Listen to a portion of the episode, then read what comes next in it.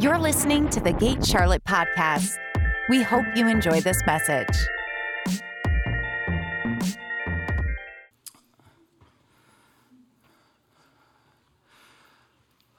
Man, oh man. How many of you, if you were here, how many enjoyed Randall last weekend? Yeah, Randall's so much fun, man. I'm so glad he said something. For those of you that came Sunday night, he was really funny Sunday night. Um, he was a lot just laid back. And he got up here and he's like, This face is my happy face. And it was like, it was just so funny because like he is so serious. My, my son calls him an intense Santa Claus. Like he's like, he has this great giving thing about him, but he's intense, you know? Um, what's that kid's movie we like to watch? The Guardians, where the Santa Claus is like this Russian tattooed. You haven't seen that movie, there's a lot of kingdom in that movie. Rise of the Guardians. Yeah, I, I, don't know what you'll go home and watch with just Guardian. Rise of the Guardians. It's a cool animated kids movie. Thank you, Lord. I was letting them get the offering baskets passed. Uh, I felt like this morning I wanted to talk to you about um, something that really is the core of the DNA, the, the, con- the, the concrete, if you want to call it that, the foundation of what we do at the gate. And it really is just the topic of the gate. Um, it's the topic of where heaven connects to earth. And I'm going to just, let me say this. I really am expecting God to do some miraculous things this morning. I, I, I really don't need I really don't need yays and amens. I love him, but I know he's going to do it. And so um, I know he's going to heal people. I know he's going to touch people. We are called, uh, you know, we named this church the Gate. Uh, let me just tell you a little bit of the story about it. We used to be called, so my dad pastored this church before, those you don't know. He usually goes to church here when they're not in Florida. Um, they go away during, you know, with, with all the old people um, during the winter. And, and uh, um, I'm jealous the whole time, too. I'm like, man, it's like 80 there. And, uh, um, and so they, they, they pastored this church for many years. I, I, I, don't have time to go into the history of it, but something that is just unique is that actually the roots of this church, if I had the time to take you through it, go back to Azusa Street. And it was actually birthed from the revival. How many know what Azusa Street is? Okay. Um, it was actually birthed from that. And so fast forward years later, I think my dad came here in like, I don't know, 88 and pastored for 28 years, I think. That's amazing. And uh, really stewarded just the presence of the Lord so well for so many years. My dad was um, a worshiper. My mom's a worshiper. My mom's amazing. Um, my mom, like, uh, my, both my parents are amazing, but if my mom gets a hold of you, you're going to get blessed one way or the other. If you try to run, she'll get you. Um, and and somewhere in around 2000 and I don't know, 12, 13, maybe even 2014. Um, the Lord, we were starting to come into a season of transition where my wife and I were going to be taking over the church. And I had felt like God was telling us we're going to change the name of the church, which I knew my dad is not the biggest for change. Um, and it's just, sorry, give me a minute. Um, and uh, he, he, I was like, this is not going to go well. And the Lord gave me this dream where I was in uptown Charlotte, which was so powerful because we were singing over the same city where I had a dream this morning, and we're singing God of Revival over that background. And uh, I had this encounter with the Lord where I went into Uptown and I kept running into people that were just, you know, bringing up, hey, are you going to the gate? Are you going to the gate? And through this series of this dream, I, I came to realize I pastored the gate. And, um, and so I uh, remember I was going to tell my dad, like, I feel like if we step in, we need to change the name of the church because it was Christian Life Center. It's a sweet name, I know. Um, and we were Christian Life Center for many, many years. And, um, I came in, I'll never forget, my dad was in this room over here used to be like a pastor's room. And we were talking and chatting, and I was like, you know, here we go, know, lay it out. And I said, Dad, I, I feel like I feel like we're going to need to change the name of the church to match the identity that God is releasing over who, who we're stepping into. You know, how many know Abram had to become Abraham and Sarai, Sarah, before they actually got the promise? Sometimes you have to actually become the promise before you receive the promise. That's a, that's a good word right there. Um, and so here we are. I, I, I, said, All right, I said, I feel like we're supposed to change the name of the church to the gate when we step in. And he just he looked at me and just grinned. I thought, he's in shock. Um, and he just leans down in his, in his bag, in his briefcase, and he pulls out a book. He said, I just bought this book to read it, and it's called The Gate Church by Frank Damazio. I never heard of this book before. It's a great book. I, am going to share a couple things that I gained from that. And I thought, thank you, Lord, you went before me. Um, and, uh, and so we changed the name of the church to The Gate, and we, we launched, we kicked off. We had a panel of people up here the night that we, we launched. One of them, one of them was Robin McMillan, and uh, Robin was so funny. He, he did something I've never seen somebody do. So I invited Robin as a prophetic voice. I don't know how many know who Robin McMillan is. For many years, there was Morning Star was really like forerunning in the prophetic, and Robin was one of the pastors. He's really a prophet, and um, and so Robin, I invited him in, and uh, so Robin comes to me and he says, John, and if you've heard this, I'm sorry. I just feel like I need to lay out the foundation for where I'm going. He said, John, I said, I feel like I have a prophetic word. I said, Great, you're a, you're a prophet. He said, But I want to make sure it's the Lord. So I'm going to test my prophetic word with the word of knowledge. I thought that's kind of cool, actually. Like, it's like a way you can test your own word. And uh, so what he did is he came in, he said, he said, this is what, uh, five years ago. He said, you have, he didn't even know I had, like, what kids I had. We didn't know each other well. He said, do you have a son? Like, yeah. He's like, he's on the camera. He's like, is he intense? I'm like, yeah. He's like, does he dominate a room when he walks in? I'm like, you, you are getting A's all so, so far. A, A. And he said, I, and, and he went through this prophetic word. He said, I saw Phineas. You guys remember Phineas in the Bible, like put a sword through two people? Keep this PG. Um, put a sword through two people. Um, is justice driven. He said, I see your son is justice driven, like Phineas in the Bible. I'm like, all right, so you nailed it. What's the word?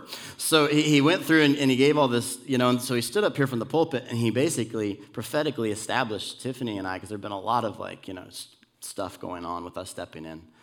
And he stood up there and he said, yeah, I'll never forget it. I have it on my phone on a recording.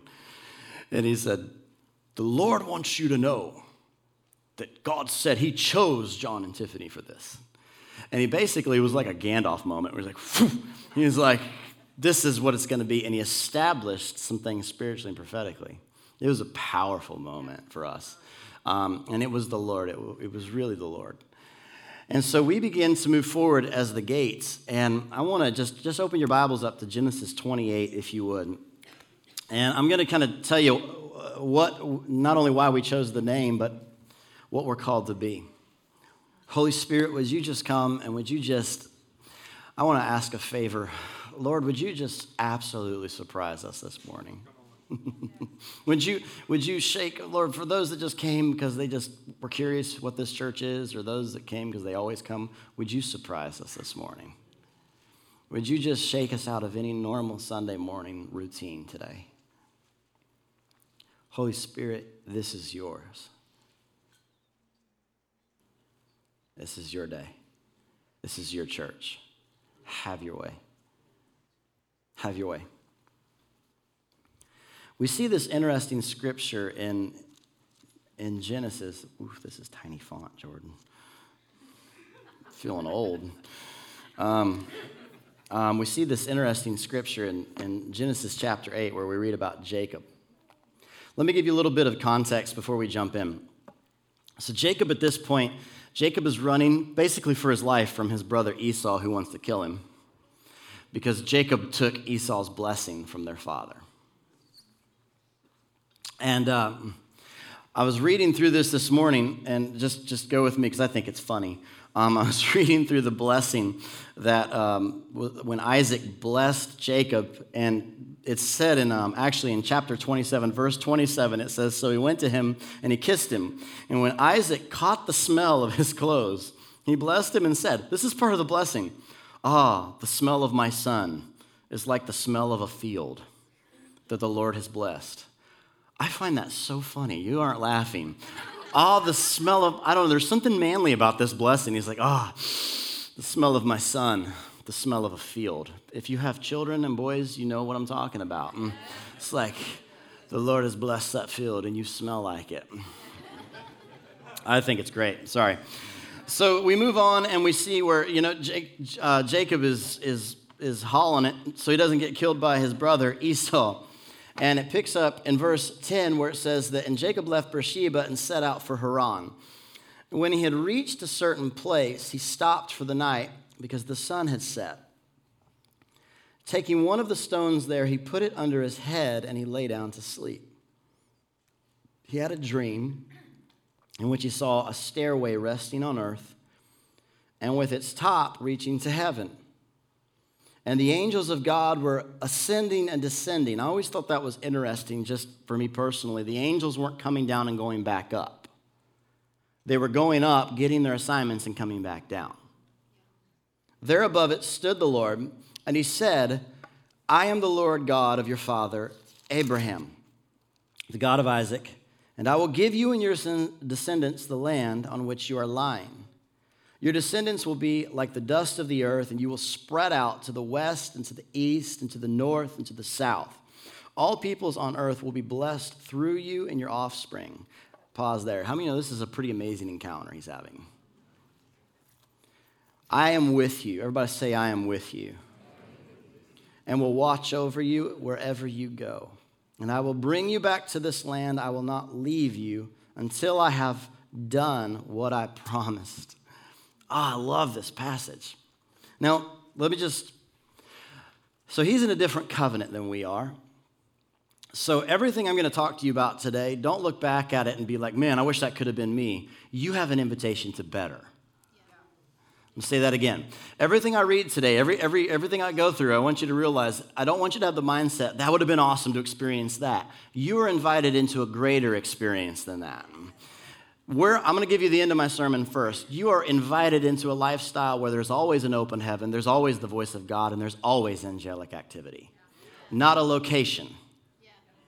So if you have to leave early, you got the end of my sermon. That's, that's, that's the climax right there.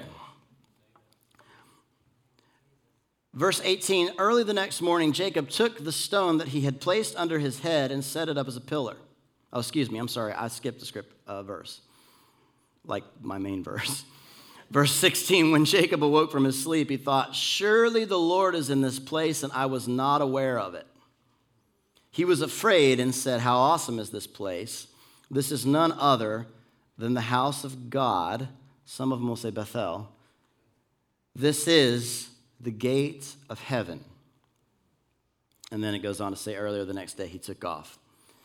This is something that if you've been here for more than three or four years, you probably heard me preach on this more than once. But I think sometimes we need to, um, it's like if you're driving a truck with a load on it, sometimes you got to pull over and tighten the straps a little bit.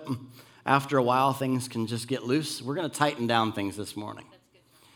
And I want you to understand that we are, this is no longer a location like Jacob had. He had this encounter with the Lord, but we are the house of God. We get to live in a better covenant. But this is an interesting passage because Jacob has this encounter with the Lord that is just a tremendous encounter with angelic activity. All these different things are happening. These, these angels are they're going up, they're coming down, and he awakes from it. And he makes this first statement Surely the Lord is here. I didn't even know it. How many of you have ever had that happen to you before? Surely the Lord, some of you still haven't figured it out. I look at some people during worship, I'm like, oh, he's here. You're just not catching it yet. If you let, yeah, I'm, mm. I'm gonna stop. Surely the presence of the Lord is here. I didn't notice it. Sometimes there's all these different things that can uh, stop us from recognizing the pres- presence of the Lord, especially in this culture we live in. We are, oh my goodness, we are overwhelmed with distractions. We're overwhelmed with information. Can I just preach side note you were not designed to absorb the amount of information that you have the opportunity to absorb daily I just I want you to understand that you weren't created that way. You weren't and there are seasons where I think that there's healthy balance. I think that, that we need to be aware to a degree of what's going on in culture. I think that it can also be harmful that we can get into a little circle and we have no idea what's going on. At the same time, you can be over inundated with information to the point where you feel like your life's falling apart and the reality is is that you're really just hearing more of the news than you are of God. And at some point, if you're hearing more of the news than God, it's going to get really depressing. It's going to get really depressing. Uh, you know, one of the things that we see, this is a little bit of a rabbit trail, but the Lord talks about uh, these, this fivefold ministry. He said that when um, that he, he left us basically when Jesus walked the earth and then Jesus ascended. He took the primary five graces on his life and he split them up and said, Okay, so we, I'm leaving you with five gifts for the church. I'm leaving you with those that are apostles, those that are prophets, those that are teachers, those that are evangelists, and those that are pastors. I call them five gifts. And often what happens with um, many denominations is they have come to believe that the first two gifts are no longer needed apostles and prophets, which I think is baloney. Just let me just say that absolute baloney. And here's the thing that you end up with if you believe that apostles and prophets no longer exist, you end up with churches that are not led by those that primarily their function is to hear from heaven. You need to understand this. Pastors, teachers, evangelists, although they do hear from heaven, much of what they do, the pastor is to help to take you and to make you more like the image of Christ. They work you through things, they walk you through things. How many you know we, uh, we, we, we need good pastors? And we have good pastors in this church. And teach, you know, pastors are, they're, they're really want to see you do well. And, and then you've got teachers, and, and they want to make sure that you understand the things you're reading. They want to, we give them a hard time sometimes, but man, we need good teachers. Let me, let me say it this way we need spirit filled teachers that are good teachers. Because what happens is, is when you get a marriage between someone who can teach the word that also experiences the word, I don't want to hear your concepts of the word. I don't want to hear your concepts of it. I want you to teach me what you are experiencing through it. I even tell people that preach, one of the most dangerous things you can do is to get up here and preach about something that you think, but you've not experienced. Why? Because your experience is rooted, excuse me, your authority is rooted in your experience. Your, your authority is not rooted in your concepts. Someone that thinks God is good, but doesn't really know if he's good, I can point them out in a heartbeat. They're like, God is good. I'm like, yeah, yeah. I hear you like trying to speak that right now, but you haven't actually had like the experience of the goodness of God in your life yet, where when you walk away, you are marked for life like He's so good. Let me put it this way: my my wife's my wife's um, father, who passed away a few years ago of cancer, um, we had prayed. He loved the Lord. Don't get me wrong; he really did love the Lord. But he, uh, we really wanted him just to have an encounter. He'd had a lot of hard things happen at the, at the end part of his life. A lot of people had died close to him, and I could feel it challenged the goodness of God in his mind. You, how many understand? You can go through so many things sometimes, it can, it can challenge you. I talked about this a few weeks ago. John the Baptist sitting in prison, who baptized Jesus, is saying, Is he even the Son of God? Hard things can challenge you but they don't challenge you to take it away from you, they challenge you to firm it up in you. And so, with my father in law, he had had a lot of things. I mean, they had lost a child, that you should never have your child die before you. He had lost another nephew that was like a child. And um, he lost a lot of loss. One of his best friends had died, all within, what, five to 10 years. Um, and I remember just our prayer for Barry was always that, Lord, we just want Barry to just know your goodness. I could feel like he knew the Lord, but I wanted to know his goodness. Fast forward, his very, you know, he was, we found out he had cancer, and 45 days later, he was gone. We, we, it was a small window. Um, and I remember at the, at the end, I remember he started having encounters on his deathbed with the goodness of the Lord. And he just was, a, as much pain as he was in, he was just all smiles. And he just started saying, God is so good. And you see, he was marked by it now. He started having these encounters with the Lord. And, and the last thing he said, and, and this is such a crazy testimony. We actually were not in town when he passed away. And so we, we, the best we could do was we had to Zoom him right before he passed away. But I'll never forget it because it was so him. He looked at us, and I'm talking this is hours before he passed away, and he said, he said to us, he said, I win, you lose. That was his last word. It was a joke. Because, one, every time we played card games with him and he won, he'd be like, I win, you lose.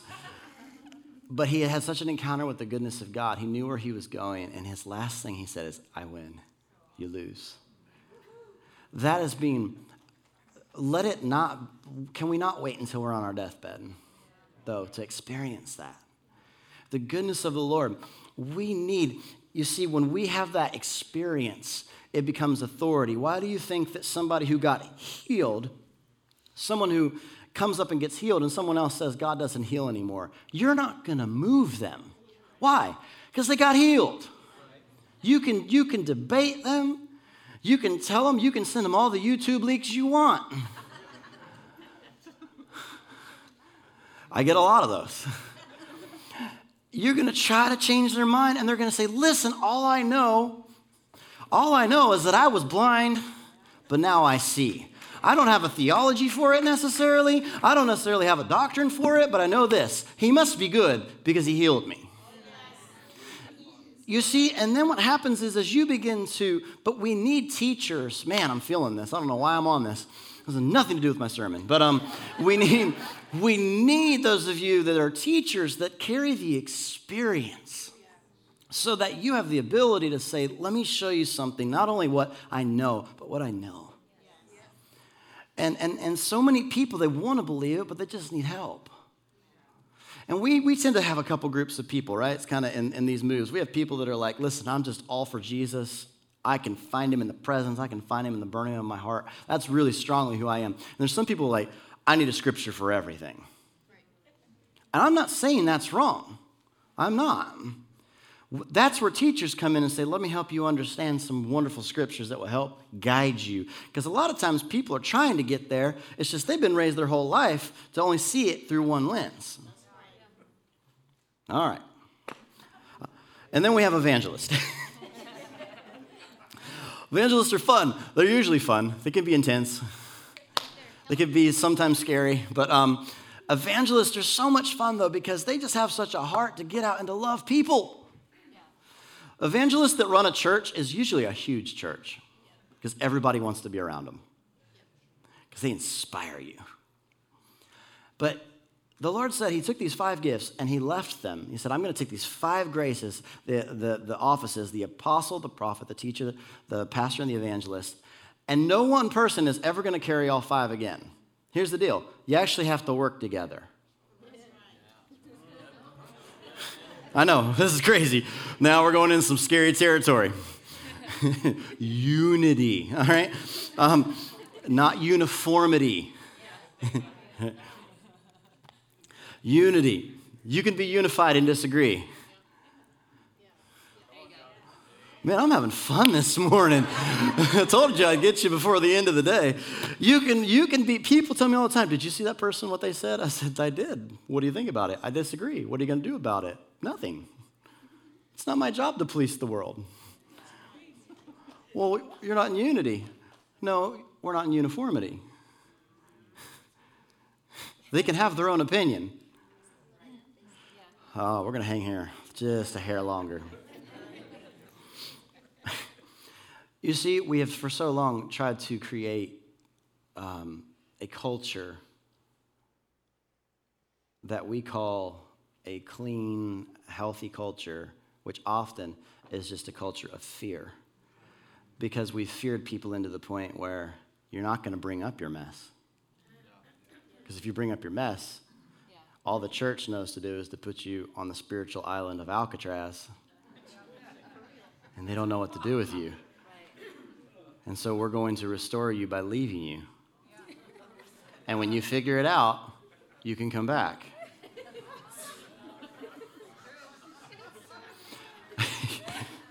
I just went to San Fran, so I see, I see that in my head, literally.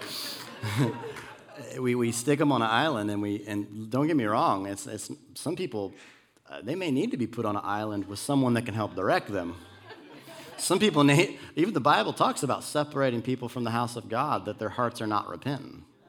But it's not just to leave them on an island and say, figure it out, Jack.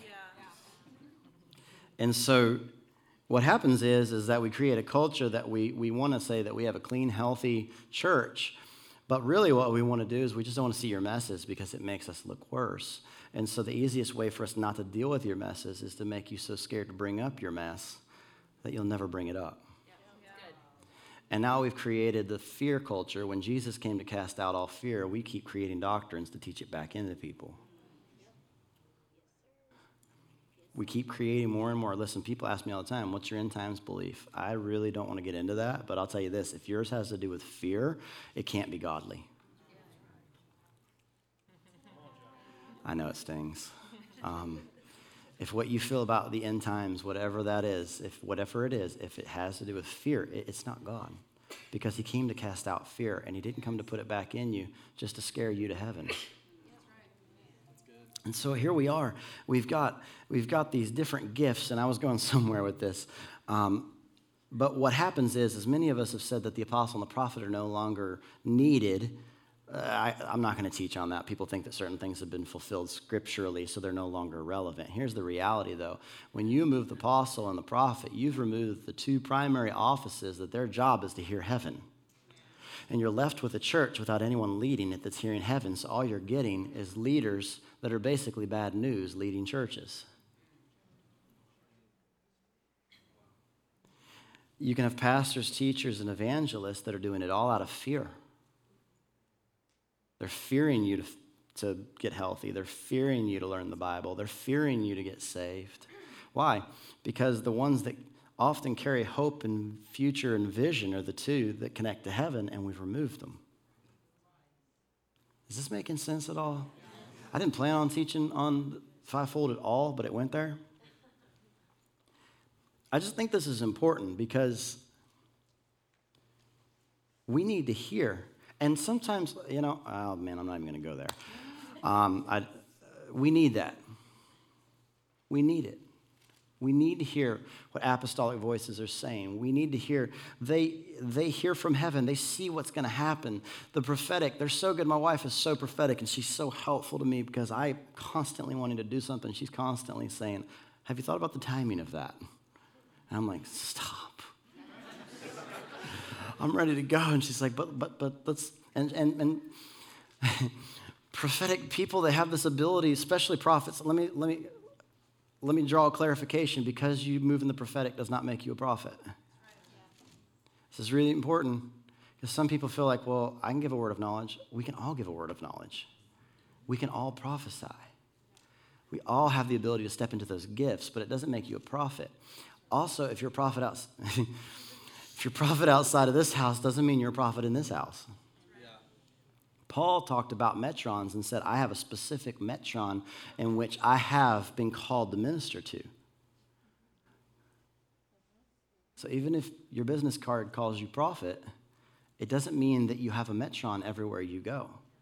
God has called you to a certain metron. Okay, I'm losing you. Um, the gate. Woohoo. Um, uh, so, so here's the, this passage about the gate of heaven. And, and it's really, really important that we see some of the elements happening here. And I'm going to run out of time because I don't want to do a little bit of ministry at the end. So let me just go through this quickly. Jacob has this encounter with the Lord. I realized something this morning that I've never seen before. I've always focused on four things, excuse me, three things in this passage. Three things. He defines this place as Bethel, which means house of God, and he says it's none other than the gate of heaven. What is a gate? A gate is a transition point. A gate can also keep things in and keep things out. Biblically, if you do some things on gates, it's really interesting. Because if you were to take what we call reformation, and when I talk about reforming culture, which is very simple, I don't want to take over culture. I just want to see culture begin to be more like heaven again. Can I say that? I'm not looking to dominate culture. I'm looking to serve culture so I can see it look more like heaven. And when we talk about culture, we talk about different streams of culture. And I was studying the scripture this morning, I realized all the different streams of culture were represented at the gates of a city. In biblical cities, at the gates, different things happened. Marriages happened, um, uh, governmental decisions happened. They were a place of protection, a place of safety. They were place, I can go through all these different things, which is a much bigger teaching on what happens at the gates of a city. So here, Jacob has this encounter, and when he says this place is none other than the house of God, the gate of heaven, his mind isn't like you and me. When I think of a gate, right, I live on a farm and it just closes and opens a pasture. He had a much bigger perspective when he said this place is a gate. This place where the heaven is, this is a place where relationships change. This is a place where government changes. He had an understanding for the term gate that we don't live with because we don't have gates like these. But I want you to notice something. The three things that he said. So when we talk about the house of God, there's this real simple tool that we use when we study our Bible. It's called first mention. First mention is this when you, when you hear a word and you want to understand what it means, a good place to start is to go back and find the first place it was ever mentioned in the Bible. Before it went through all, you know, all the years of being twisted and formed into things, what did it originally mean? The first time that we ever heard the words house of God, the first mention was in this scripture right here. And I want you to notice what was present when there was a definition of the house of God, right? There's three things. One, there was an open heaven. Two, there was the voice of the Father. And three, there was supernatural activity. This is the definition in your Word of God of what the house of God was supposed to look like. But I caught a fourth one this morning. It all happened in the context of rest.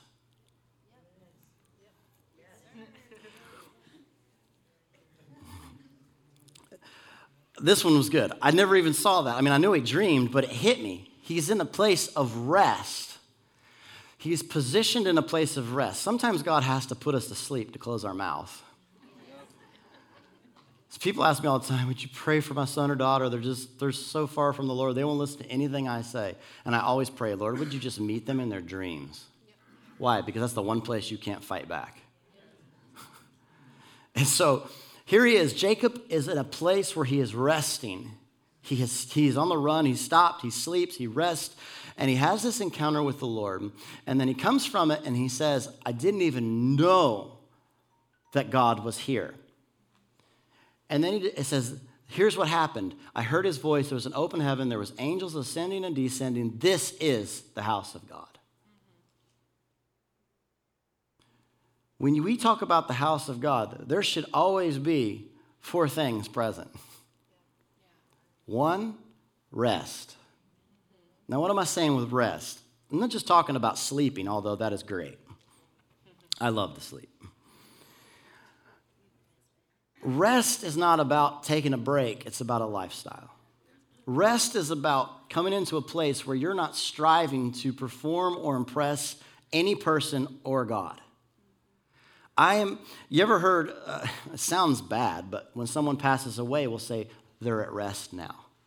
What does that mean? They have nothing left to struggle over, nothing left to prove. They're at rest now. It would be great that we could be at rest before we're dead. I'm, I'm gonna, you're to feel this one now because we're not good at this one.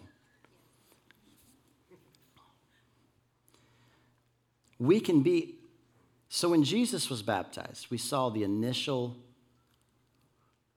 the initial, like a prototype, I'll call it, of a, of a new covenant believer. This passage right here, right? We see it carry over to when Jesus gets baptized. But something's happening. The gate of heaven is moving from being one place to on a person. Remember with Jesus? First of all, remember he was John the Baptist baptized, and what happened? The heavens were open, the voice of the Father spoke, and a dove descended from heaven, supernatural activity. And then the Father said over Jesus at this point, which establishes rest, My son, I'm well pleased in you. Wait a minute. Jesus hasn't done anything yet. Imagine how different this would be if Jesus was on the cross and he just was getting ready to breathe his last breath, and, and, then the Father says, My son, I'm pleased in you. We would have immediately connected what Jesus did to the Father's pleasure in him. Jesus was stating before, excuse me, the, the Father was stating before Jesus did anything he has been in a place of rest. And I often wonder, I can't, I have no biblical proof for this, but I just wonder how hard it could have been for Jesus to not do anything for 30 years.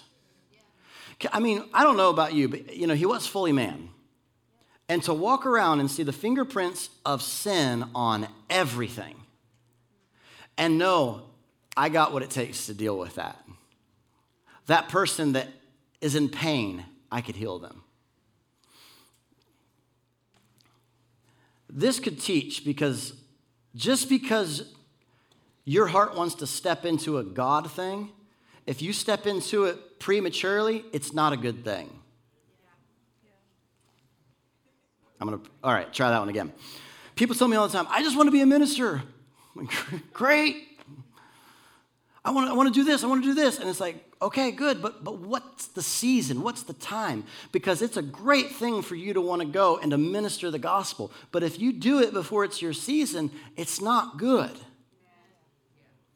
Jesus demonstrated for us at this baptism the same thing that we experience in Genesis, where he's making a point.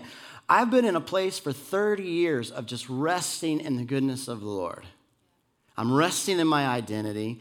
And he, all of a sudden, we see the heavens open, the voice of the Father and angelic activity, excuse me, supernatural activity begin to rest on Jesus. But how many of you know that that's not where it's going to end? Because the whole purpose of Jesus coming was for you to be like him. I thought I'd got more on that one. He wants you to be like him. That's really, really good.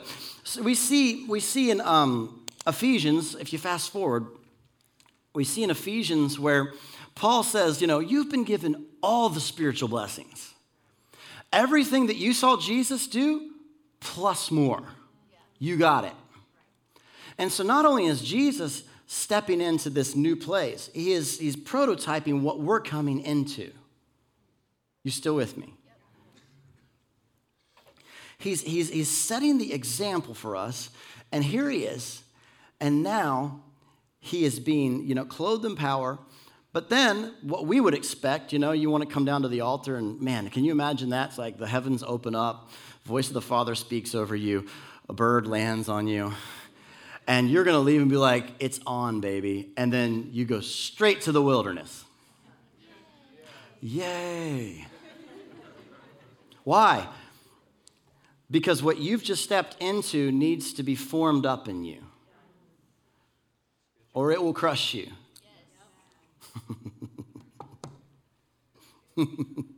we just poured this, this, this concrete pad at my house for a hot tub. Oh, feel Jesus on that. And, um, and, uh, and this concrete truck backs down in our yard. And I'm, I'm telling him, I'm like, I have concerns. Like, that you're going to make it back out of my yard. Anyways, um, he pours the concrete. How many you know that there's this process of when you're setting something, you have to form it up first? In the process, you have to put this wood in, and then you have to not only put wood in, you have to reinforce it because when the weight of that concrete hits that form, if it hasn't been reinforced and strengthened, it will crush. Most people get the moment with God and they're like, pour it on me, Jesus. And he's like, whoa, whoa, hold on, buddy. Let's back it up and let's put some reinforcement in your life. How do you get that reinforcement? He takes you through situations that is going to test you.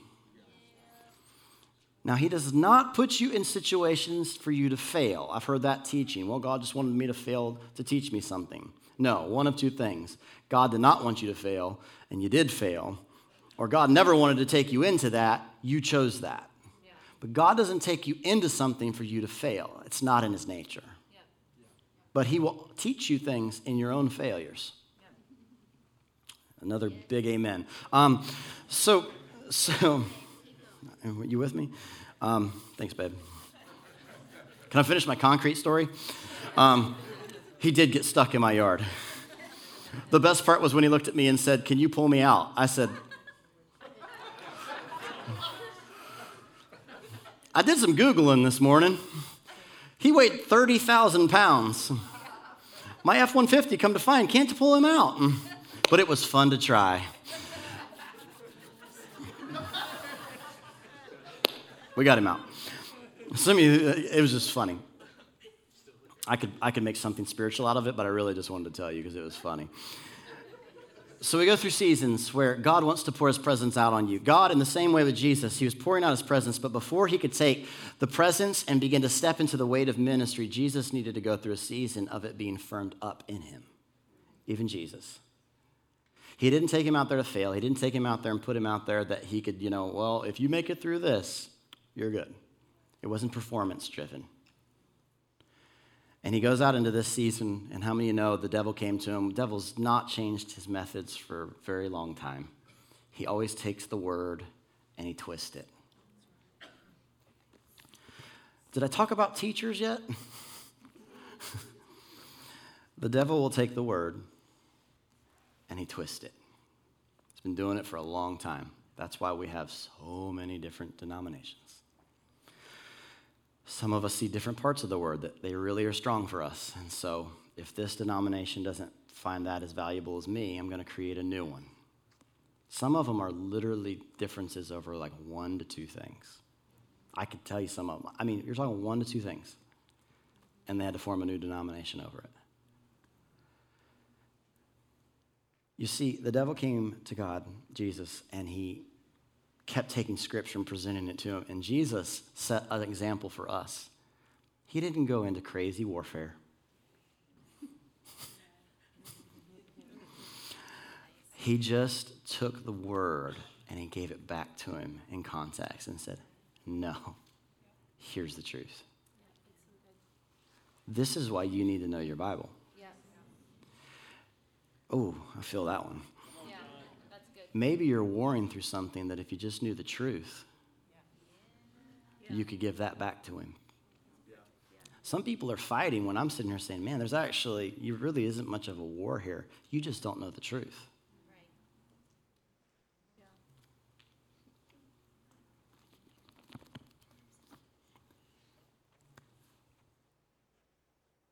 So, we see that the enemy is notorious for taking the truth and twisting it. Where did this all start? And I'm going to end on this. We'll take it back to the garden, take it back to Adam and Eve. You know what always amazes me with Eve? Was that the enemy actually he actually got her to want something that she already had.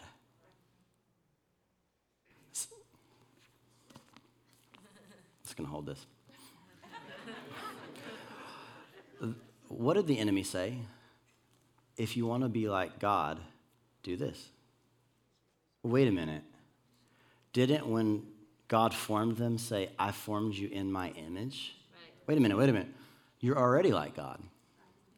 So where is the problem? Eve tried to attain being like God through works instead of grace. She wasn't in rest. She was trying to do instead of be. My wife preached a sermon years ago, and I've heard it shared by others. And I, you know, I, it's just the concept of human beings versus human doings. We've convinced ourselves that we need to be a human doing instead of a human being. We're called to be in His presence. Eve was already like her father. She looked in a way just like him. And the devil said, You want to be like God? Step one, first thing wrong, she didn't realize I'm already like God.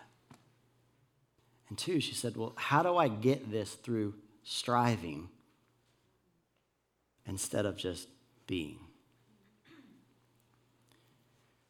You, as a believer, we, we have this slogan we are the gate because literally we are the house of god now. We everywhere i go everywhere you go there is the house of god. Bethel is within those of you that are believers. What does that mean? Everywhere you go there should be the voice of god. There is an open heaven. Randall talked about it last sunday night. He said it's not a problem that you have to work something up to get his presence. The reality is is you just don't recognize his presence is all around you he called it being present in the presence. People, folks, I, am not trying to be uh, silly or a smart aleck, but like prayers like, Lord, rend the heavens and come down. He did. And, and, and we pray that. I, I don't, and listen, I don't, I don't like to make fun of people. If someone's praying that, I usually can see like their heart is genuinely to encounter the Lord. I'm not going to mock them. But I want the people to understand that when Jesus when he, the heavens were rended and when he came down, there's no scriptural reference that says he went back up. Yes, his body went back up, but his spirit and everything he released remained. And so there's things that we often can begin to pray for and believe for that, that the, the truth is is they're yours already. I think, I think we'd be so much more efficient in our prayers if we just knew what we already had as a believer.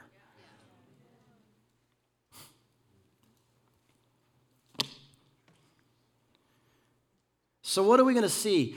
Let's, let's, let's end it on this with a corporate experience because I do believe that there is a personal experience of the house of God and um, operating in open heavens. And then there's a corporate experience of that, right? Yeah. This is important because some, some people will be like, well, then why do I need to come to church? Well, I have learned this thing about God. He will hide things in my community from me, so I have to be in community to access them. I know that I have the power to lay hands on the sick and be healed. There may be times, though, that I need someone in my community to lay hands on me. Often we will try to bypass community when God will hide the things in community that you need. So you won't skip community. He'll often hide them in the person you don't like. There's nothing greater than when someone who often, we all know this person, someone that just gets under your skin has the exact word from the Lord you're praying for. You guys are so much more holy than me, apparently, because you know the, the, the, someone that like they, everything they do just it's uh, yeah it's like it irritates you, you know? And then they come in, they're like, listen, and you've been praying for weeks for this, Lord, just give me clarity in this. Hey, I just, and as soon as you see them coming, you start to walk away, and they're like, I just feel like the Lord wanted me to say this. And they say it, and you're like, oh. Why? Because God is forming something in you.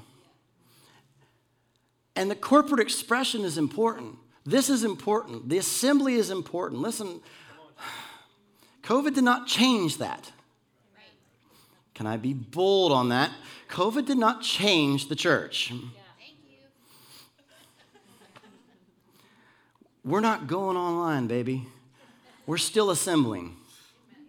I'm going to drive this one in because a virus from hell does not change what God's ordained from heaven. I think we can be creative and we can open up opportunities, which we have. We increased ways for people to come that can't come, but it didn't change what God has ordained for the church. Yeah. So, what are we supposed to experience in a church with open heavens or with, um, with this Jacob's ladder experience? Well, I already said one of them is open heaven. It should be a place where, listen, when you walk in here, I believe we can get to a place where there's no spiritual hindrances. I do. I, I, I, believe that I've been in atmospheres when you walk in, it's so crystal clean that whatever you're believing for happens.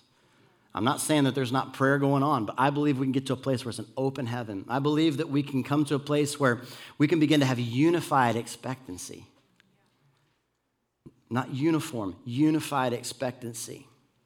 What does that mean? That means that we all came, we're, we're expecting God to move. We're, we understand that He does the miraculous and you begin to feel when I come into a room where everyone has a unified expectancy, oh, I can feel it. Because the person gets up to open the service is like, well, thank you, Jesus. And the room's, yes! And you're like, you know, and they're like, man, God is good. Come on! You know, and it's like the place, it's not hype. It's, it's just people are expecting God to move. I know hype. It's an expectancy. But what else happens? Supernatural surprises. What does that mean? I didn't come for that, and then I was just in worship, and God was like, boom, and He messed my life up, and like just I love Him so much. You ever have those moments in worship where like come in and He just, he just something happens, and you're like, oh. People are like, you okay? I'm fine. It hurts so good, so good those supernatural surprises. You're on the playground with the kids and someone starts to talk and heaven just comes down on the playground. Yeah. It happens. It's a place, what is a church that is a gate of heaven? It is a victorious place. We'll say that one again. It is a victorious place. What does that mean? I'm not coming here to get the victory, I'm coming here from the victory. I'm not worshiping to get victory, I'm worshiping from victory. I'm not fighting for the breakthrough, I'm believing to enforce the breakthrough that's already happened. Because it was like done on the cross, right? You weren't just saved from going to hell on the cross. He wanted to get hell out of you while you're still on earth. It's a victorious place. It's a place where we believe that God can do it. We believe that He can touch our city. And it is a place. What is a church that's a gate? It's a place that reaches their city. They're impacting their city. They're, we sung about it this morning God of revival, touch our city. What does that mean? It doesn't mean you have to have just put together programs. I appreciate structured outreach opportunities. But if they're not there, grab some other gates and go be a gate. Yeah, that's right. And just watch heaven move because you carry it with you. It's a place, and I've written these down, it's a place of financial blessing. It is.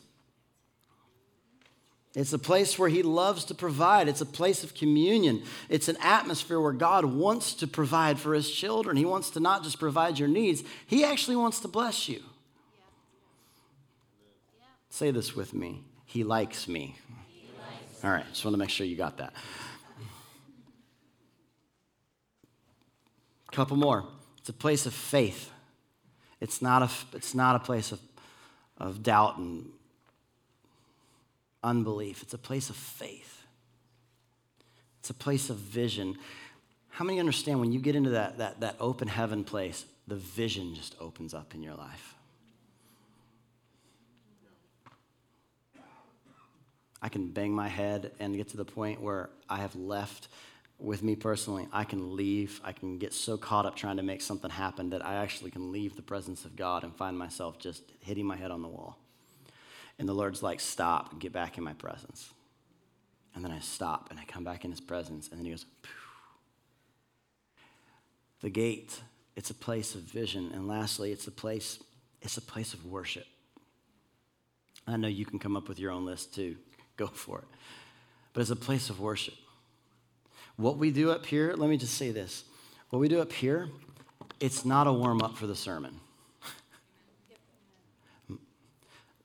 this is not a warm up for me.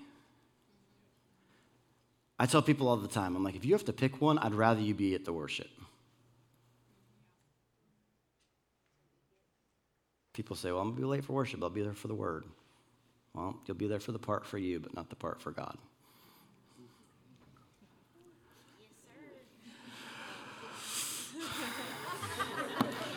I had one last ditch effort to get you by the end.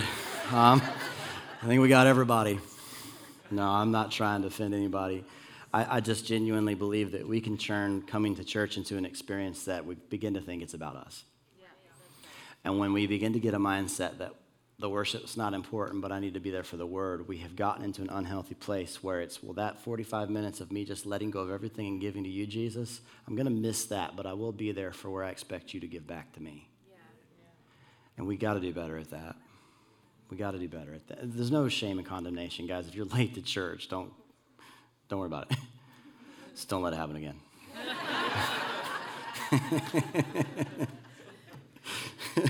no, sometimes it, it is okay. I remember one time, I'll finish on a funny story. Um, my daughter was in competitive gymnastics, and uh, I'm her dad, man. I wanted to, she had a one on a Sunday morning. I'm like, I feel like a sinner. Like, I'm going to her competition. I wanted to see my little girl, like, in this competition that I wouldn't be able to see. And I remember me having to process through the feelings as a pastor, yeah. not being in his own church on a Sunday morning. And I found out that you can be religious about being religious. and God was like, John, you're okay. Sometimes the Lord just needs to speak to you and be like, you're good. And, and so I don't want to put the weight on you. I was, I was sharing that because I think there's a value to worship, but not to put a burden on you for being late or skipping it. So let's stand up.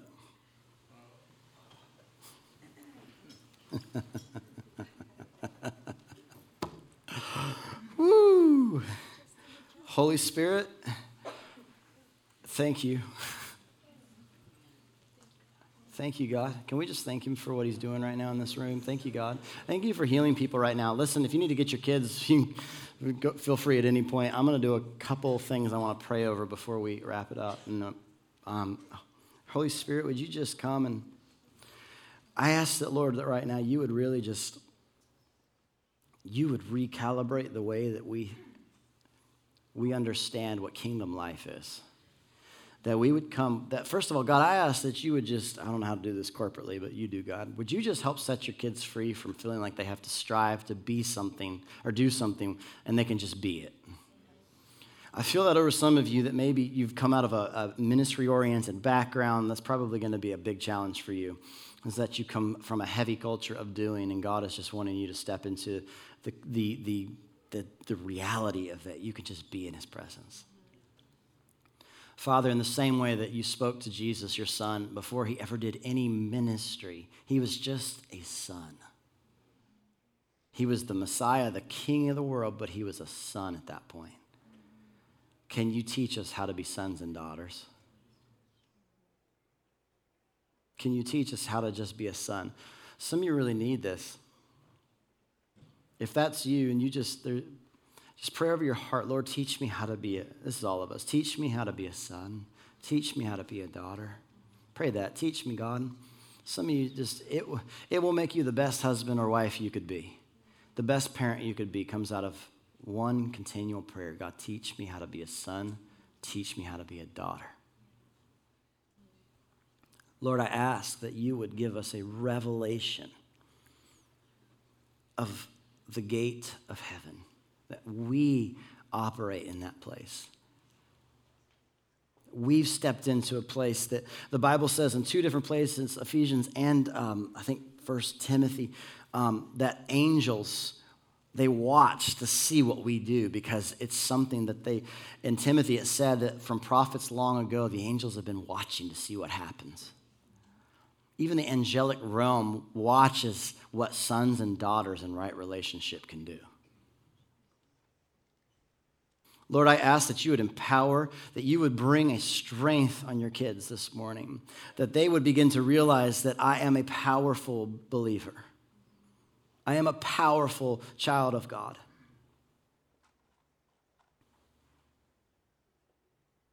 Would you just help erase the lies that have taken root in their minds over many years, some of them, uh, that don't line up with what you say about them. Would you just take out those roots and just show them, God, what you have to say about them?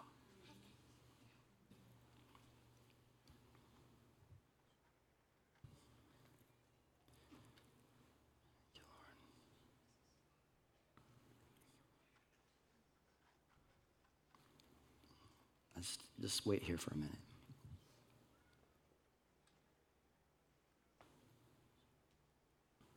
Jesus. Jesus.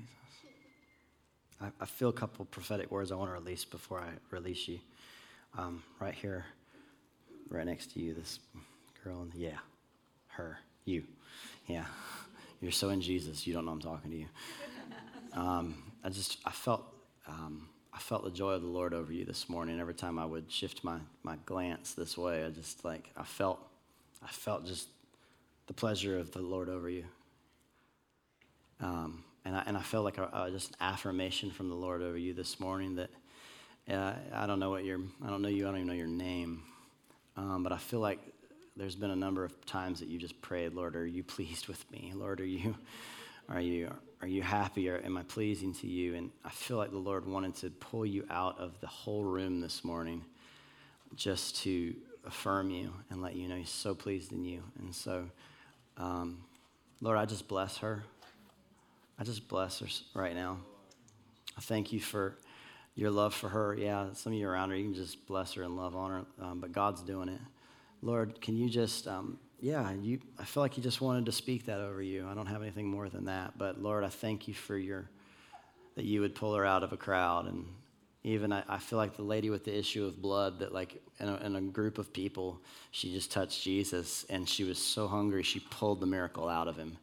And so I, I, feel on you that God wants you to know that you have like a yeah there it is. Um, God wants you to know that you just you have a direct connection to Him. I know you know that, but um, you have the ability to pull heaven. So I just bless you with that in Jesus, in Jesus' name, in Jesus' name. Man, there's a few people I had a word for and they all left. I think they got their kids. Uh, turn good parents. um, oh, there you are, Clark. Yeah, there you are. Um, yeah. Um, when I was preaching earlier, you had something on your head piece of paper or something stuck on your ear, or I don't know. I, I thought you did. Um, did you? Or am I losing it? Yeah, okay. Um, and and I, I, started to giggle. I was like, what is on his head? Um, and, I, I just feel over you, you've always been a person that likes to, um, you know, adventure with the Lord.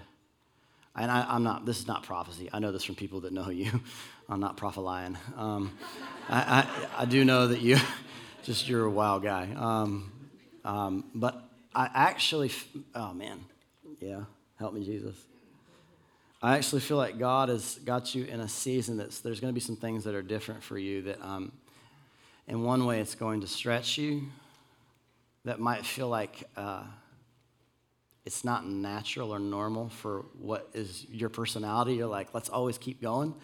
And, and I actually feel like God is maybe taking you, yeah, He is taking you into a season where He's going to teach you how to experience such joy where you're at that it will change, it will change you and your whole family.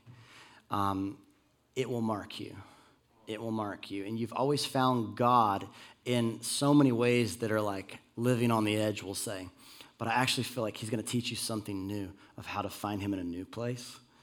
This may not make sense yet, but it will. Um, and so I just want to bless you with I pray that God, that you would teach him. I keep hearing joy over you. Joy, joy, joy. Like when I saw a funny thing on your head and I giggled, I, like the Lord's like, he's coming into a season of joy, but a lot of it's going to look different and require different disciplines in your life that maybe you haven't had before.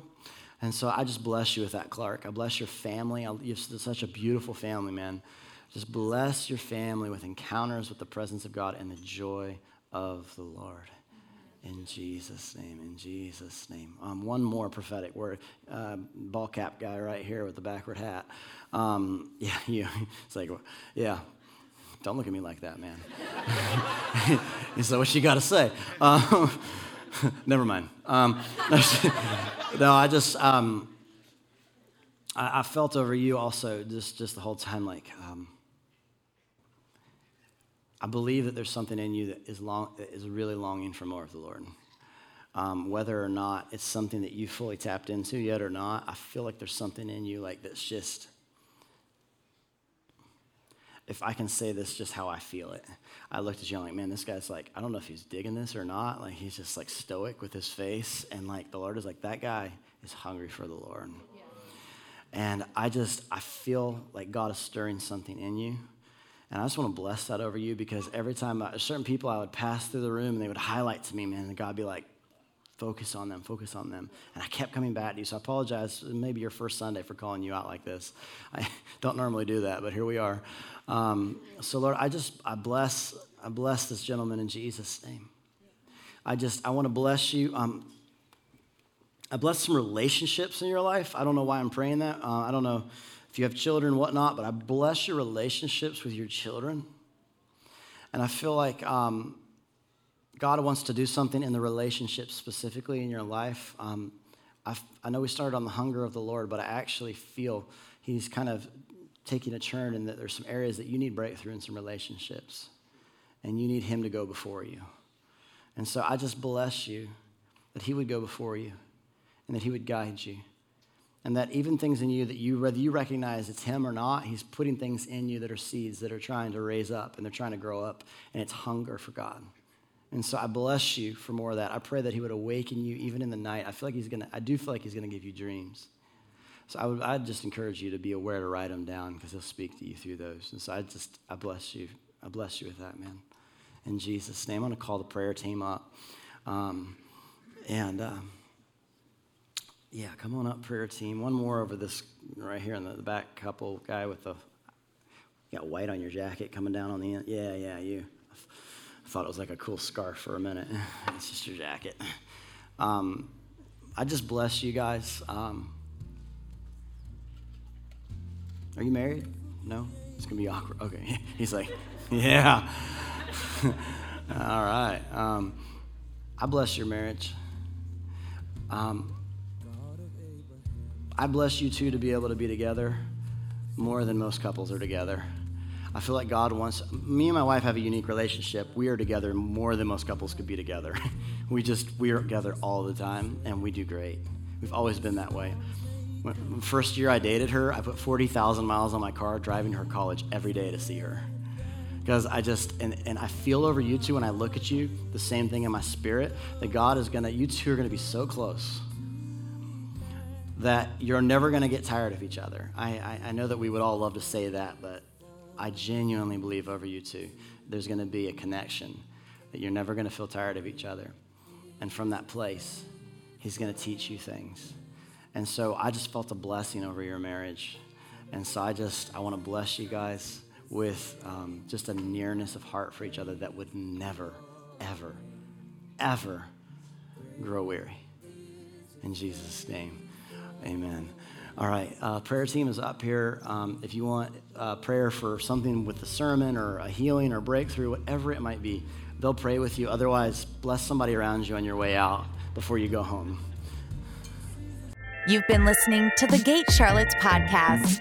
Consider subscribing so you don't miss a message or sending this to someone who might need encouragement today. Thanks for joining us.